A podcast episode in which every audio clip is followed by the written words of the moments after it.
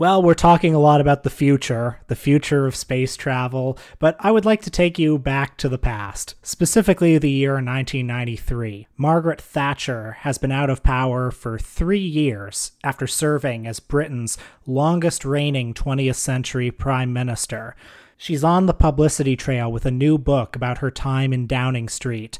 However, she is surrounded by scandal, and gadfly British documentarian Nick Broomfield is on her trail in the 1994 documentary Tracking Down Maggie. The simplest way to explain what this film is is that it's like Roger and me, except, you know, instead of Michael Moore, it's Nick Broomfield. Instead of Roger, it's Margaret Thatcher. With the important difference that with Michael Moore, he obviously knew that he was never going to meet Roger Smith. He never really cared about getting past the secretaries and the security people. Whereas Nick Broomfield, well, first of all, I think Nick Broomfield is perhaps a little less ideologically clear on what he's doing than Michael Moore Moore was. But what also differentiates Broomfield from Moore is that he is genuinely dedicated to making life as difficult for his subject as possible. he genuinely wants to get as close to her and be as annoying to her for as long as he can. I started out being a little lukewarm on this film, and I have to say, by the end of it, um, I- I'm kind of sold on it as a project. We were finally just inches away. What was particularly annoying was Lady Thatcher's ability to pretend anything she didn't care for or want to see simply didn't exist, and that way would just go away.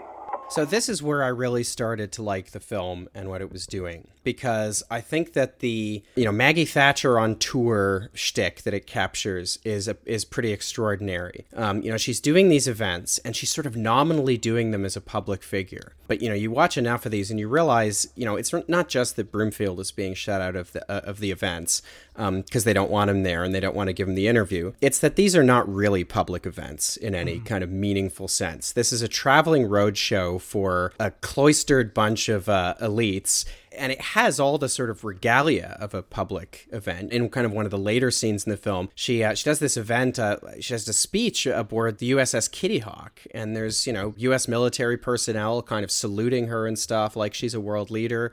You know, and I guess she is kind of an ex world leader of just a few years. But you know, we also get a hint of what these uh, what these events actually are. And so Broomfield, and and this is this I really liked. So Broomfield captures her speaking to some kind of DC luncheon uh, or something. And we don't know how much she's being paid, but he says that he found out that she's, you know, earning as much as $45,000 US for a speech, or maybe it's 45,000 pounds even, which in 1994 dollars is a lot of money. So this is the early years of uh, ex world leaders becoming extremely rich from speaking fees. I believe George H.W. Bush was the first ex US president to really do that. It, it would have been, you know, it was, it, there was kind of um, a taboo around that stuff that had to be broken. And I guess guess George H.W. Bush and Maggie Thatcher kind of led the way. You know, Maggie Thatcher breaking uh, more than one glass ceiling in her life. And when she goes on the USS Kitty Hawk, she's giving a speech about kind of the Falklands and how, you know, they, they she helped make Britain great again. And Broomfield, I think rightly, describes the event and others like it as, you know, these are kind of ads for the